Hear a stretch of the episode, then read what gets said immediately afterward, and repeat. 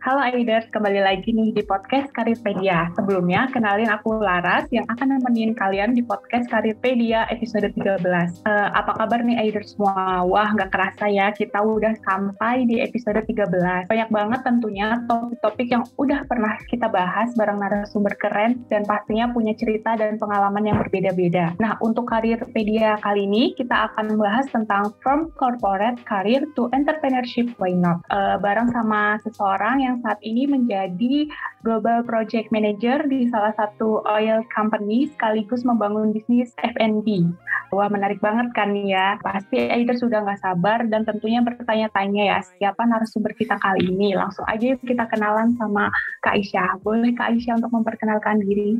Halo Aider semuanya. Um, perkenalkan nama saya Aisyah. Uh, seperti tadi dibilang saya udah 14 tahun kerja di multinasional international company uh, di oil and gas terutama. Lalu setelah dua tahun, dua kurang lebih tiga tahun atau dua tahun yang lalu, saya mulai weekend hustle lah ya, side hustle di wirausaha gitu. Wirausaha di rumah punya itu lebih ke kuliner gitu. Dan sekarang saya juga berkembang lagi ke bagian pertanian. Jadi saya punya usaha satu lagi namanya Gaya Green, itu pertanian jamur tiram organik gitu. Jadi will be happy to share my knowledge. Bagaimana nih kabar kakak uh, saat ini gitu? Baik, baik sekali. Sekarang kan lagi musim Ramadan ya, jadi dapurnya sangat ramai dan buat hampers-hampers gitu. Jadi ya baik sekali sih kabarnya. Gimana Laras? Ya, alhamdulillah baik juga Mbak. oh ya, uh, akhir-akhir ini berarti lagi sibuk ngurusin rumahkunya itu ya Mbak? Betul, jadi dua sih sebenarnya satu rumah punya di kuliner dan satu lagi di Gaya Green itu lebih ke pertanian gitu. Kalau boleh tahu nih Kak, perjalanan awalnya itu dalam membangun bisnis itu seperti apa? Perjalanannya ya, jadi sebenarnya lebih kepada apa namanya mengenal diri juga ya. Jadi pertama sih kayaknya kamu di mana pun karir harus mengenal diri kamu gitu loh. Jadi uh, pengennya apa sih gitu. Nah aku itu merasa di tempat aku kerja um, kreativitas aku tidak sebesar yang aku bisa lakukan gitu. Dan ada hal-hal yang aku pengen kreasikan sendiri dengan lebih cepat lagi tuh aku belum punya outletnya gitu. Jadi itulah sebenarnya kenapa aku kayak um, pengen sih pengen melakukan sesuatu di luar kantor gitu. Dan benar-benar dari passion aja sih don't think too much don't think too much lebih ke passion kamu try it and let's see gitu kalau aku sih. Nah keren banget nih ya pasti menarik uh, ya kak, uh, kalau perjalanan awal karir kakak setelah lulus dari kuliah tuh gimana? Oke, okay. jadi aku lulus kuliah itu itu dari manajemen gitu kan backgroundnya manajemen. Terus balik lagi kayak benar-benar tahu gitu ya dari mulai dulu kuliah kalau aku tuh pengen kerja di international company gitu kan. Aku pengennya kayak gitu. Jadi ya udah carilah uh, company-company international yang yang bisa aku apply gitu. Jadi mulai dari situ. Seperti halnya kita mencari jodoh gitu ya kamu tuh preparationnya harus ada gitu kan. Jadi buat apa namanya CV, buat resume, buat apa namanya um, itu tuh harus tertargetkan lah gitu kepada international company kayak gitu sih pada dasarnya. Jadi mulai dari situ aku apply di company internasional, uh, ikut manajemen trainingnya, terus the rest is history sih gitu. Jadi karirnya evolve lah dari situ. Jadi ya 14 tahun aku di company itu sampai sekarang dan ya gitu aja sih uh, really following the career path gitu. Uh, udah lumayan lama berarti ya Kak 14 tahun di company yeah. sekarang ini. Mm -mm. nah kalau boleh tahu apakah dahulu Kakak memiliki latar belakang yang berhubungan dengan bisnis hingga memutuskan untuk terjun dalam karir ini? Hmm, ya pasti ya backgroundnya aku kan di business management, tapi balik lagi ya, walaupun banyak dari teman aku yang sekolah juga di manajemen belum tentu kita uh, punya usaha gitu ya. Jadi balik lagi diri kamu gitu. Waktu kecil eh, memang aku sudah memiliki keinginan untuk jualan gitu ya, jualan hal-hal kecil gitu. Misalnya jadi jadi dari passion dari kamu mengenal diri kamu gitu. Nah, ya usaha itu memang um, sesuatu yang menyenangkan dan juga full of risk kan gitu. So you really need to be full untuk usaha kamu ini yang kamu senengin gitu loh. Karena every day is a challenge gitu kan. Every day is a challenge uh, dan kalau misalnya kamu tuh nggak punya semangat, kamu akan gampang patah arang, it's gonna be difficult gitu loh. Jadi I wouldn't say kayak bukan bukan berarti semua orang nggak bisa usaha, tapi if you wanna do usaha atau berkarir eh, ber apa entrepreneur gitu ya untuk berwirausaha, you need to be in the zone yang kamu passionate banget gitu loh, supaya kamu nggak capek gitu. Karena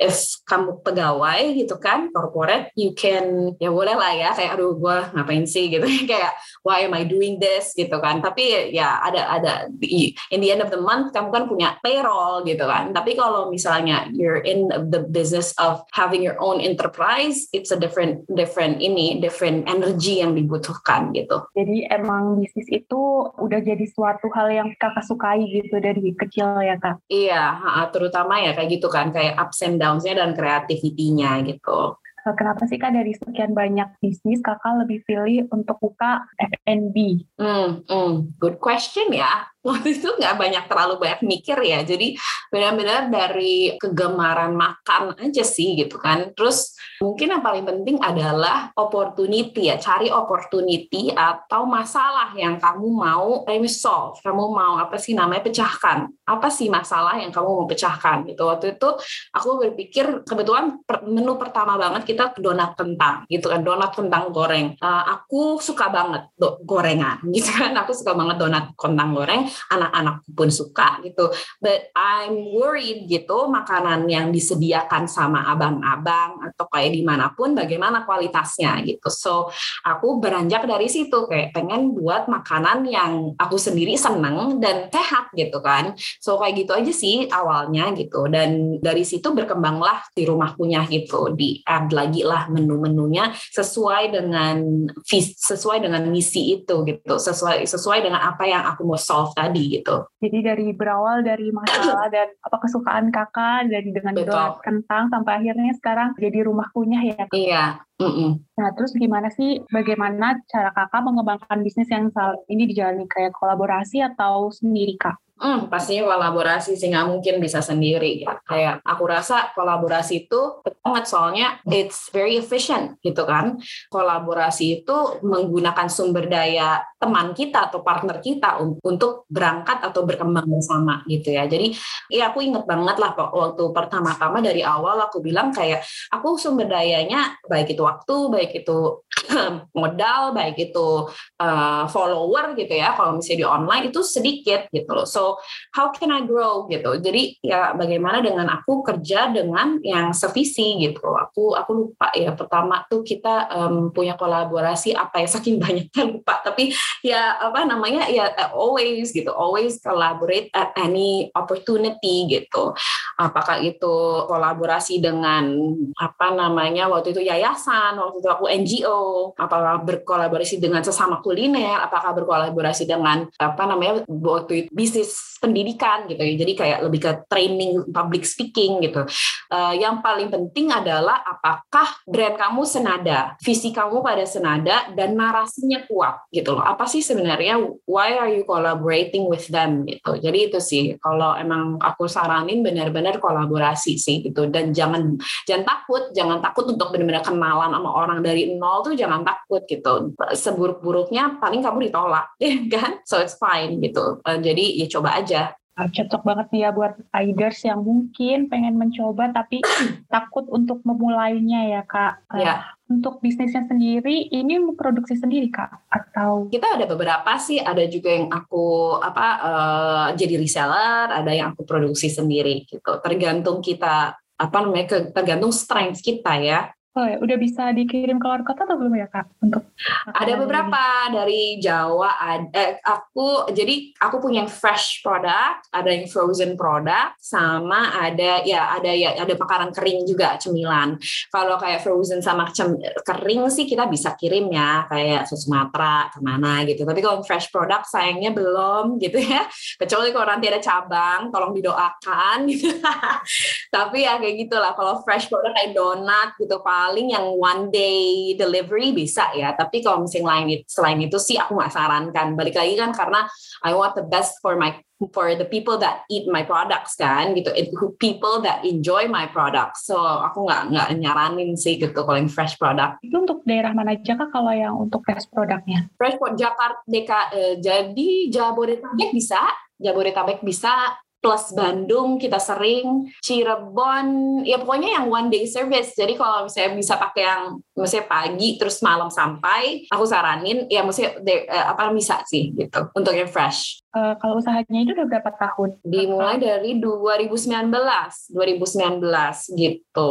Dimulai dari jualannya juga dari cuman teman-teman sendiri. Terus aku ingat banget pertama kali jualan malah justru di bazarnya anakku sekolah 17-an gitu kan. Terus ibu-ibunya disuruh buat sesuatu. Terus aku bilang kayak yaudah deh kita buat coba deh donat gitu. Habis itu udah kayak ya udah following aja snowball aja gitu. Dari sesederhana itu ya jadi dari uh, jualan di uh, bazar anak sampai akhirnya bikin usaha yang udah lumayan banyak juga ya kak produknya yeah Iya. Nah, dalam memulai bisnis ini, uh, apakah kakak pernah mengalami kendala atau kegagalan dan bagaimana sih cara kakak dalam menghadapi kendala tersebut? Oh banyak. yang mana nih? so, banyak banget ya kendala gitu ya. Tapi and that's the beauty about business, right? Gitu loh. Kayak there's always issue gitu kan. Maksudnya tapi ya kamu harus punya energi terus untuk selalu meng, apa namanya mencari solusi gitu kan. Kalau misalnya aku lihat basically yang paling penting itu adalah perencanaan yang baik gitu ya. Itu perencanaan yang baik. Apa pun itu kita harus bisa melihat lebih jangka panjang gitu ya. Jadi not planning this for just today gitu kan tapi gimana ke depannya? Karena bisnis itu kamu udah harus punya tim ya kan gitu. Dan kamu harus mulai mengupgrade mereka upskill mereka gitu. Think about their careers gitu kan. Apa yang mereka mau lakukan gitu. So aku selalu melihatnya seperti itu. Karena kita nggak bisa deliver the everything ourselves gitu ya. Karena kalau kita kayak gitu berarti kita masih level hobi gitu ya. Jadi ya masa kalau ada maunya gitu kan. Terus kayak gimana? Kalau aku kan udah nggak bisa kayak gitu. Kayak if you're a business kamu harus operate every day gitu. Dan dan memberikan peluang dan um, penghidupan bagi banyak orang gitu. Jadi harus itu perencanaan tuh penting banget. Um, ya kalau misalnya in cases where kita nggak punya perencanaan ya ada gitu kayak tiba-tiba stock out gitu kan, terus apa gitu kan, terus misalkan salah uh, salah ngirim barang gitu, all things can go wrong gitu kan kalau misalnya nggak ada perencanaan gitu.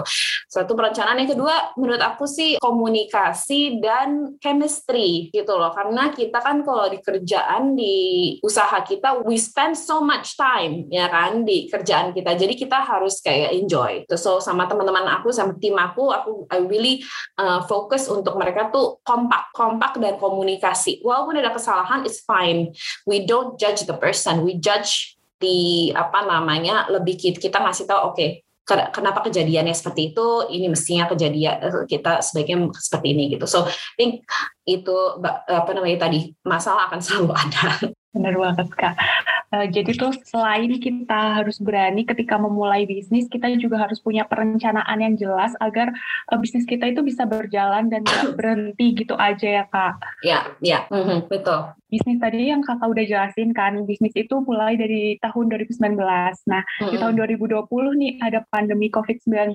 Nah, gimana sih cara kakak mempertahankan bisnis kakak ketika menghadapi pandemi kan banyak banget bisnis yang mandek ya kak Betul. di pandemi itu dan Betul. gimana cara kakak bertahan gitu mm-hmm. yang Oke, okay. menurut aku sih adalah mengerti keuangan ya kan. Everything dalam bisnis itu adalah ujung-ujungnya duit ya kan. Jadi harus benar-benar mengerti, mengerti keuangan gitu. I would say itu yang aku pelajarin juga dari kerja kantoran ya gitu. So aku sih juga pro terhadap orang yang kalau misalnya mau usaha sebaiknya punya pengalaman kerja. Karena pengalaman kerja itu akan lebih banyak mendapat exposure ya gitu loh dibandingkan langsung terjun ke usaha gitu. So pertama yang aku pelajari adalah keuangan gitu, keuangan. So berapa sih sebenarnya biaya aku gitu? Berapa sih untuk aku bisa menutupi dengan sehat dan ya hidup lah gitu ya menjalankan dengan sehat perusahaan ini berapa yang aku harus hasilkan gitu. So itu yang kamu harus benar-benar pahami gitu. Once kamu udah ngeliatin kayak gitu, ya keuangan. Yang kedua juga analisa gitu kan. Analisa itu penting banget. Nggak bisa soalnya kita kayak jalan gitu aja, terus habis itu nggak ada terjadi perubahan. Kamu harus analisa siapa sih pembeli kamu, apa yang sering dibeli gitu kan, apa yang nggak sering dibeli kan gitu. Jadi analisa market data gitu, analisa data tuh penting banget gitu supaya kamu bisa merencanakan lebih baik gitu. Misalkan ada produk-produk yang nggak kurang baik, ya why continue gitu kan? Mendingan kita alihkan lagi ke yang lain gitu. Terus misalkan mulai stagnan gitu kan, ini kamu harus inovasi. Nah itulah di mana kita harus berpikir ya kolaborasi, kita harus berpikir untuk oke okay, jalanin pandemi ini bersama-sama gitu. Mungkin kita juga kolaborasi dalam hal misalkan hmm, uh, negosiasi ulang dengan supplier gitu. So all these things sebenarnya gini, pandemi itu buat aku aku lihatnya gini, we're in this together gitu. It's not just just your problem, it's everyone's problem gitu kan. Jadi do you want to figure out a way to do and and and apa namanya uh, be success, successful together gitu. Jadi aku lebih ke situ sih ngeliatnya ya. Oke, okay, uh, belajar apa terus berinovasi dan melihat itu bahwa sesuatu bukan jadi masalah besar gitu ya kak. Iya, data ya, kamu harus benar-benar mengerti data kamu gitu. Jadi supaya ya it's a business gitu, harus ada struktur dari apa yang kamu kerjakan gitu kira-kira nih skill apa sih kak yang harus kita persiapkan ketika kita ingin memulai bisnis? Hmm, skill apa ya? Sebenarnya banyak sih gitu ya, tapi menurut aku lebih penting adalah mulai. Jadi mungkin skill pertama tuh adalah uh, keberanian ya keberanian gitu. Yang kedua adalah komunikasi menurut aku ya gitu loh. Kamu bisa mulai bisnis dengan menjadi reseller, as simple as that gitu loh. Kamu nggak perlu produksi barangnya, kamu nggak perlu apa namanya mikirin apa sekarang ada dropship gitu kan. Everything can be done gitu kan. So kalau aku sih pertama berani, yang kedua komunikasi, um, yang ketiga technical skill harus technical skill. Jadi misalnya kamu decide to go di bisnis bisnis produksi hijab gitu ya, kamu harus mengerti teknologi bahan tuh seperti apa. Printing ada banyak macamnya. Bagaimana penjahitan yang baik gitu kan. Penjahit yang baik tuh skillnya apa gitu. All those technical skill harus terbangun. Kalau kamu mau buat produknya ya ke depannya gitu. So really it's just kayak ya start small aja misalnya jadi reseller. Then you like the product, then you can expand misalnya jadi produsen gitu. Kayak gitu sih. Oh, jadi produk kakak ini juga bisa uh, buka reseller ya kak? Gak cuma kakak bisa. jual lewat Instagram sendiri gitu ya kak? Bisa, bisa. Ya aku lagi emang lagi berpikir juga sih untuk buat reseller gitu ya, untuk berkembang juga lebih luasnya ya gitu. Tapi poinnya adalah kalau misalnya emang mau punya skill ya, aku sih sarankan untuk soft skill dan technical skill harus diimbangi gitu. Oh ya kak, ada rencana buka uh, toko nggak kak? Atau udah ada tokonya belum ya kak kalau boleh tahu? Belum, belum, belum. Baru online semua. Kalau misalnya ada rezeki, boleh. Tapi um, aku sih lebih lebih prefer untuk online dulu. Sekarang kan karena pandemi juga. Um, mungkin ke depannya adalah stage berikutnya reseller gitu kan, reseller reseller di beberapa uh, kota gitu kan. Uh, mungkin ke situ dulu gitu. Menarik banget tuh kak kalau dilihat produknya kayaknya enak gitu ya. Mungkin yang di luar kota pengen juga cobain. Ya alhamdulillah. Silakan dicek di bawah ini Udah untuk banyak dicobain. ya. Produknya berarti udah ada berapa produk kak? Berapa ya? Udah, aduh, SKU banyak sih ya. Tapi kira-kira ya ada 10 kategori ya aku bilang ya. 10 kategori ada donat, ada makanan-makanan beku itu ada aku punya beberapa juga. Terus ada ada banana, fried banana, terus ada minuman juga ada banyak gitu. Jadi ya berkembang terus lah gitu. Ya tadi sempat lihat juga di Instagramnya kayaknya enak-enak nih ya makanannya ada donat, Mm, ya, mungkin itu juga karena mau buka ya. ada cendol juga atau apa tadi ya kak Dawet? Um, ya? cincau, cincau. Aku punya cincau dari apa namanya Mama Cincau namanya. Jadi dia bedanya itu um, tidak memakai santan dan tidak memakai susu susu sapi gitu. Jadi lebih ringan lah ya gitu. Ya karena balik lagi aku tuh ada ya itu uh, nafasnya rumah punya tuh pengennya makanan-makanan yang sehat yang ya less apa namanya less guilty ya gitu, less guilty. Jadi mungkin yang membuat rumah kunyah tuh berbeda karena eh, rumah kunyah ini basicnya tuh makanan sehat gitu dan makanan Iya. rumahan gitu ya. Ya makanan kampung naik kelas ya. Aku suka bilangnya kayak makanan-makanan yang kita senang setiap hari, tapi proses dan bahan baku dan cara penyajiannya tuh yang lebih lebih sehat gitu. Berarti tadi yang udah dijelasin sama mm, kakak ini kan tentang skillnya tuh harus seimbang gitu kan ya kak. Iya, Berarti skill yang harus dimiliki adalah soft dan hard skill untuk iya, memulai bisnis ya. iya, iya, Mhm, betul, betul. Ya dan kamu kalau misalnya sekarang berarti ideas kan pada di kuliah gitu ya, atau sudah uh, baru saja lulus gitu. So soft skill ya kamu bisa kembangin misalkan dengan berorganisasi gitu, misalkan atau magang gitu. I would really recommend semua orang untuk kayak ikut volunteering, terus uh, organisasi, terus ya misalnya kayak kamu magang gitu ya, itu di situ mengembangkan skill soft skill kamu banget gitu kan. Bagaimana negosiasi, bagaimana menolak gitu kan, bagaimana memprioritaskan kerja gitu kan. Hal-hal seperti ini kan perlu latihan. Tidak ada orang yang lahir dengan oh gitu kayak bayi tiba-tiba lahir terus kayak I can lead, I can lead the world gitu kayak nggak mungkin gitu kan. So mereka pelatihan gitu. It's apa sih istilahnya otot gitu kan. Otot. Semakin kamu latih semakin kamu pintar gitu di situ. Technical skill yang mungkin menurut aku lebih gampang dapetinnya ya gitu ya. Karena ya tinggal baca buku gitu kan mengerti. Misalnya kalau dari kuliner kamu tinggal pelajari menu gitu kan resep gitu. Tapi soft skill sebenarnya lebih perlu waktu gitu untuk dikembangkan Eh, selanjutnya eh, kakak kan sekarang ini jadi kerja di salah satu oil company ya, menjadi seorang global project manager.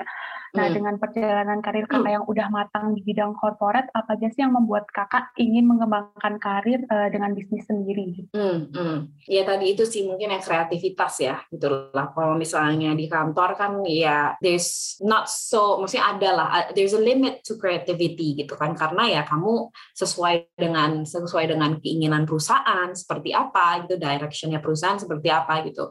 Uh, memang aku dari ya dari dulu passionate ke food gitu kan and health gitu. Aku punya passion di food, health, wellness gitu kan. Seneng di situ gitu.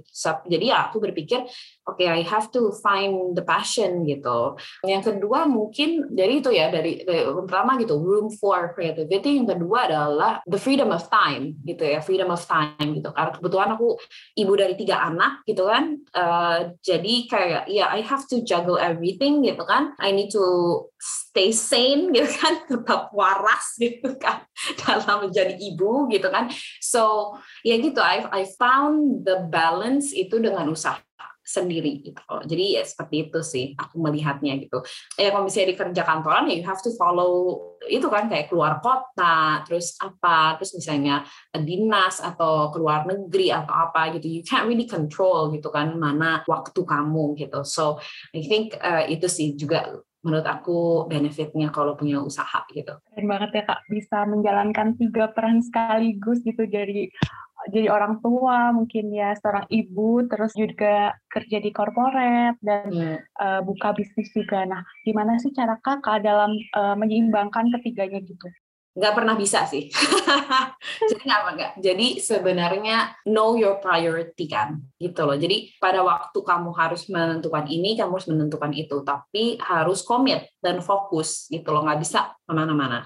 Yang kedua triknya adalah menurut aku delegasi. Itulah makanya kita harus punya tim dan mengembangkan tim kita karena kita tidak bisa mengerjakan sendiri gitu. So I really rely kayak ngobrol sama kamu gitu ya sekarang gitu. Ya temen tim-tim aku kan masih kerja, masih doing their their activity, masih masak, masih jualan, masih ada yang mikirin ini gitu. Ada yang lagi buat konten gitu. So delegate gitu loh dan harus bisa punya sistem yang sistem yang mengukur bagaimana sekarang, bagaimana ini. So aku ngerasa kayak gitu sih, itu yang helpful banget gitu.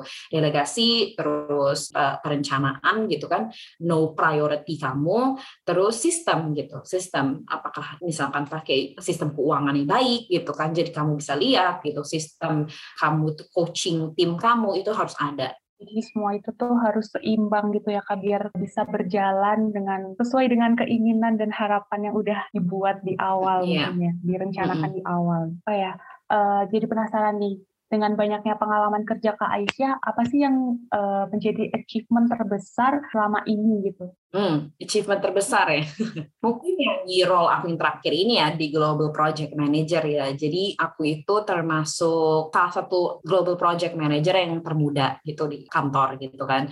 Dan juga sebenarnya bukan masalah jabatannya, tapi sebenarnya masalah kesempat eh, sebenarnya kesempatannya juga. Jadi aku waktu itu aku mempunyai kesempatan memimpin project yang dilaksanakan mendunia gitu. Jadi aku punya tim di Rusia, aku punya tim di India India, aku punya tim di Cina, di Turki, di London gitu dan aku kolaborasi sama mereka gitu. Mengerti dan mendapatkan kesempatan baik itu berbicara dan bahkan berangkat dan melihat negara-negara itu gitu. Bagaimana sebenarnya orang-orang itu gitu. Bagaimana bisnis di sana kultur di sana gitu. Itu menurut aku sih suatu kesempatan yang paling luar biasa gitu kan. Mendapatkan satu bisa melatih kepemimpinan aku bisa melatih ke kepekaan aku terhadap berbagai macam orang empati gitu. Dan ketiga ya sukses di project gitu kan. Menjalani project dari ujung ke ujung gitu. Di uh, di company itu banyak banget hal-hal yang bisa kakak pelajari ya kak dan betul bantu juga untuk membangun bisnis kakak sendiri gitu.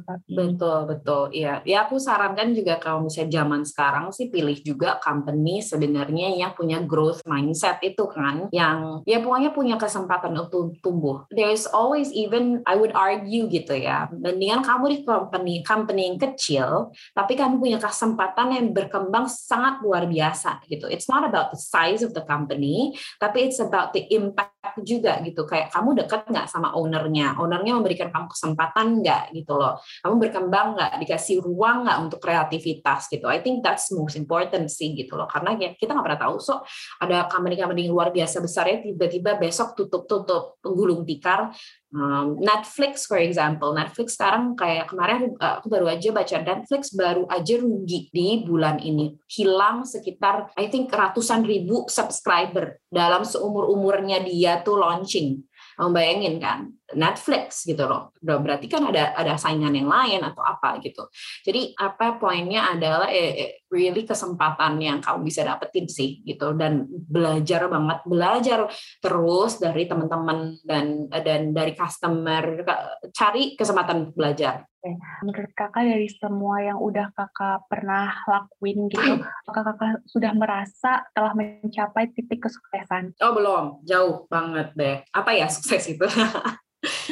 apa ya enggak sih jauh banget sih gitu loh dan I think tapi buat aku itu yang membuat aku haus untuk terus maju gitu kan karena bukan tujuannya sih yang aku cari juga ya ya itu kan kadang-kadang ada ya that there is that that north star ada sih kayak oke okay, tujuannya ke sini gitu. Ya tapi ya nggak tahu Allah alam umur kan gitu kan. Terus ya apa gitu belum meninggal tapi belum sukses gitu ya. Yang ada lo akhirnya sakit jiwa gitu kan kayak gitu. Tapi maksudku adalah prosesnya juga penting gitu prosesnya gitu. So I would say I'm jauh banget dari sukses gitu loh. Tapi I am on the path to maju gitu. Seperti itu sih melihatnya Jadi harus tetap mencoba terus sampai yeah. berhasil gitu ya kamu. Iya karena karena ada ada jeleknya juga untuk kamu ngerasa sukses loh ya kan ras kayak oh gue udah puas oh yeah. udah gue udah ini oh gue udah global project manager so what gitu kan kayak oke okay, gue gak nyari sesuatu yang lain tapi I think that's what differentiate people gitu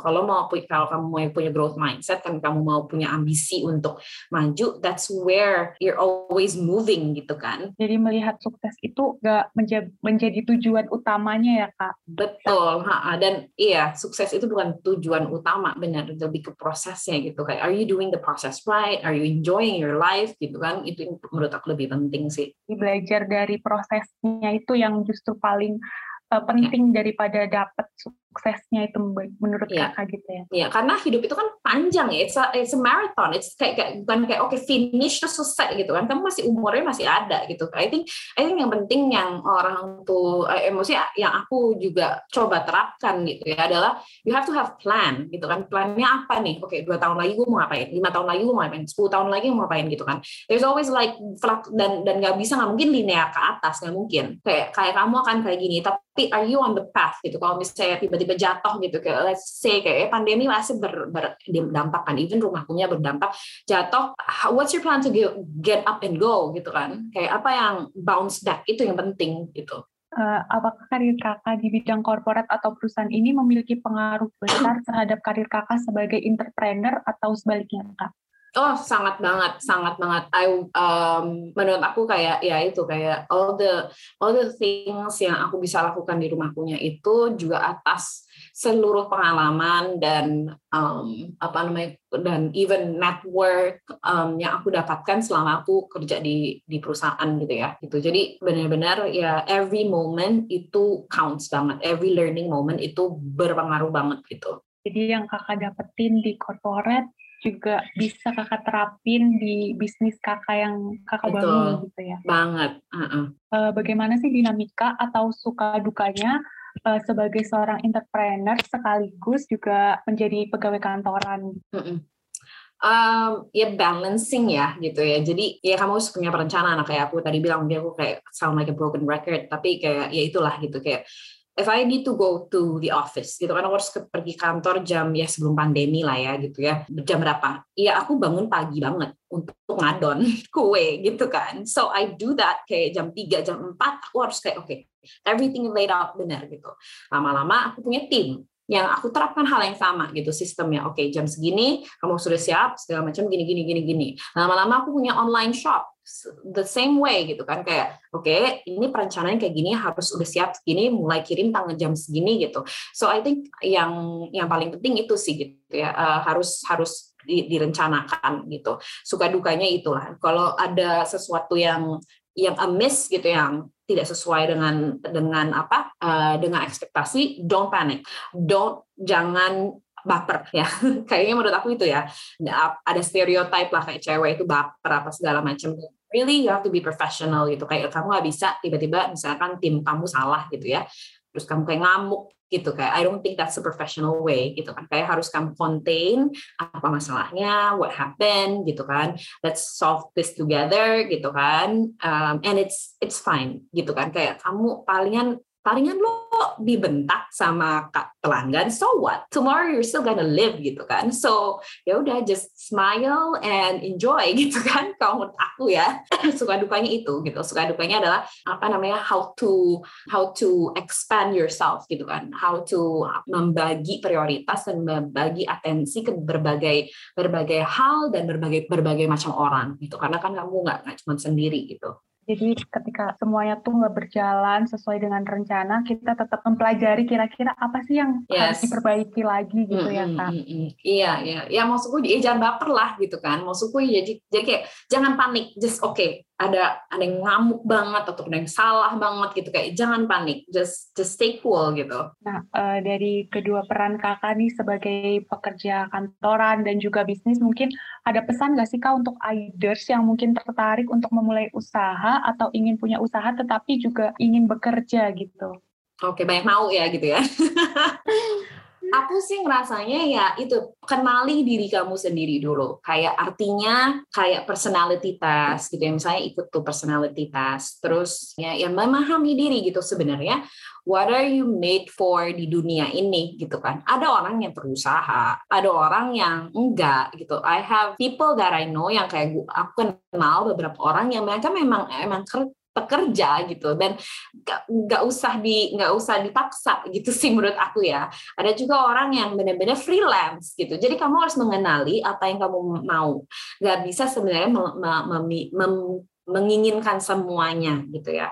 In the end of the day juga aku sebenarnya ya beberapa apa namanya aku juga di tahun ini decide untuk benar-benar full di usaha aku gitu. Jadi mulai tahun ini aku keluar dari corporate gitu. So it's a transition. There's nothing wrong gitu kan. Jadi kamu harus mengenali diri kamu gitu. You know, what makes you happy. Norak ya. Tapi maksudnya bener loh. Kalau enggak kamu stres yang kayak anak-anak bilang kan sekarang burn out terus apalah gitu self healing whatever gitu kan. kayak ya yeah, that's true gitu. Kedua perbanyak soft skill. Learning soft skill banget menurut aku sih kayak apalagi lagi masih kayak kuliah you have so much luxury gitu ya kenalan sama sebanyak-banyaknya orang. Jadi dari kenalan dengan sebanyak-banyak orang, sebanyak-banyaknya orang yang bekerja di mana pun, kamu ngerti, oh ternyata jadi influencer gini loh, oh ternyata jadi koki itu kayak gini loh, oh ternyata jadi arsitek kayak gini loh. So you know, kayak oke, okay, that's the life that I want gitu kan. Jadi kayak nggak beraba-raba, oh kayak keren nih jadi influencer nggak tahu aja kalau itu sebenarnya berita banget gitu kan. So you you you need to know kayak you need to apa namanya figure out who you are what you like dan mulai punya skill ke sana gitu. Either punya network gitu ya atau kamu benar-benar kenal dengan komunitas itu untuk pahami gitu. Jangan sampai kamu kayak ya live someone else's life atau kayak oh gila dibilang sama orang tua gue gue harus jadi kayak gini dan ya oke okay, fine gitu. But are you happy? Gitu jadi uh, kita itu harus melakukan sesuatu berdasarkan emang apa sih yang pengen kita inginkan gitu ya kadang ini yes. sesuai nggak sih sama uh, ya. bakat dan minat yang kita miliki gitu ya Kak. Betul. Poin penting banget tuh Laras, minat. Ya kan minat sebenarnya passion ya gitu dan who you are. Dan yang kedua bakat. Sebenarnya bakat dan dan ini juga sih um, kemampuan gitu. Jadi kayak misalnya nih, aku pengen jadi aku pengen jadi penyanyi, tapi aku suaranya sumbang. Ya nggak bisa gitu kan kayak you have to be honest gitu loh kayak nggak bisa gitu makanya tadi penting banget soft skill kan part of soft skill adalah part of soft skill itu menerima feedback ya kan menerima feedback. Jadi kamu bisa dengerin orang bilang you're bad at it gitu loh. And, and apa menerima gitu dan memperbaiki diri gitu. So itu ya bakat minat kemampuan menurut aku. Ya gak asal kita melihat wah kayaknya jadi A ini enak nih terus kita mau iya. gitu. Tapi kita uh. juga harus bisa menyesuaikan diri kita ya kak. Ya kamu juga put the work gitu kan. Kadang-kadang orang bilang kayak eh, enak banget sih jadi kayak gini. Nggak tahu mereka prosesnya kayak gimana gitu. Ya lo bisa sekarang bilang kayak oh iya enak banget sih kayak ini nyinyir gitu ya. But I don't think that's a time worthy of dwelling nggak produktif aja gitu loh waktu lo untuk kayak nyinyir gitu. Mendingan kayak fokus dengan apa usaha yang kamu lakukan. Oke okay, if you wanna be an influencer oke okay, kamu belajar nggak cara buat video di YouTube? Ngerti nggak cara editing video yang baik fotografi gimana? Uh, desain gimana? Gitu. So all these technical skill kan juga harus dibuild gitu. Tapi ya itu tadi soft skillnya itu ya kalau misalnya kamu mengenal seorang influencer it will help. Karena dia akan ngebantuin kamu. Karena aku balik lagi ya aku di rumahkunya ini juga aku nggak bergerak dan berjalan sendiri ya. Kayak I don't have any knowledge masak gitu ya. Jadi aku juga ngobrol dan kerja sama sama teman-teman di kuliner di komunitas kuliner tuh gimana sih gitu loh. How do you do it? Gitu gitu. Kayak oke okay, apalagi sih kita bisa collab nggak ya? Gitu. Jadi dengerin juga dari teman-teman gitu. Bukan dari teman ya dengerin dari sumber yang sumber yang valid gitu. Hmm, jadi itu tadi salah satu pertanyaan terakhir uh, dari aku untuk kakak. Menarik banget ya yang udah kita bahas sama kak Aisyah ini mulai dari awal berkarir di dunia korporat sampai membangun bisnis juga saat ini uh, kita juga tahu betapa pentingnya perencanaan dalam melakukan sesuatu secara matang, komunikasi dan juga perlu berkolaborasi dengan berbagai pihak. Yeah. Ya, Kak. Luar biasa sekali bisa menyeimbangkan juga antara menjadi pekerja di korporat dan membangun bisnis gitu. dan bisa menyeimbangkan semuanya dengan baik. Pastinya banyak banget insight yang kita bisa ambil. Mungkin dari Kak Isya mau memberikan statement atau um, iya boleh. Maksudnya luar biasa sekali. Maksudnya punya kesempatan juga sharing kayak gini. Karena buat aku sih sebenarnya mengingatkan kembali gitu ya. Memperkuat dan memperkokoh lagi sebenarnya my mission gitu ya. Jadi all these learnings uh, sharing sebenarnya kayak meng-refresh lagi. Oke okay, this is why I'm here gitu ya. Yang kedua menurut aku sih ya tadi gitu berani aja dan berani itu artinya juga mengenali diri kamu uh, and put the work gitu kan. Jadi um, I think you are there's so many time and potential gitu ya. Kamu harus bisa memilih waktu di mana yang kamu harus habiskan. Karena ya gitu 24 jam itu nggak cukup semua sama gitu. I hope ideas bisa bisa merencanakan dengan baik masa depannya jangka panjang gitu ya. Dan enjoy enjoy the process gitu. Karena planning is one thing but you need to enjoy the process gitu jadi kita meskipun berani mencoba tapi tetap harus mengenali diri dulu sesuai nggak sih sama passion kita gitu ya kak. Betul. Oke, terima kasih ya kak Aisyah sudah menyempatkan dan meluangkan waktunya untuk sharing dan memberikan insight-insight baru buat Aiders nih di Karirpedia episode ke-13 ini. Mungkin buat Aiders yang kepo sama produknya bisa banget ya kak kayak uh, bisa, bisa. Instagram rumah kunyah gitu. Silakan, mumpung masih ramai Ramadan coba dan juga selain itu beri aku masukan karena the only way I can improve itu dari masukan dan feedback dari pelanggan dan orang-orang yang menyukai hidangan dan dan masakan dari rumah punya. Ya, semoga diskusi kita selama kurang dari satu jam ini uh, bisa memberikan manfaat, memberikan berbagai pandangan dan menginspirasi iders bahwa kita punya kesempatan untuk menekuni pekerjaan yang kita senangi walaupun bukan hal yang mudah saat menjalaninya gitu. Dan akhir kata aku mengucapkan terima kasih sekali lagi ya Kak uh, untuk ilmu dan waktunya. Mungkin di tengah-tengah kesibukan Kak Aisyah nih masih menyempatkan waktu untuk hadir di Karirpedia ini gitu. Oh iya, buat iders yang mungkin penasaran tentang dunia perkuliahan atau pekerjaan lainnya bisa banget follow ID Konsultan Indonesia. Thank you, Kak. Uh, Thank you. Have a nice day.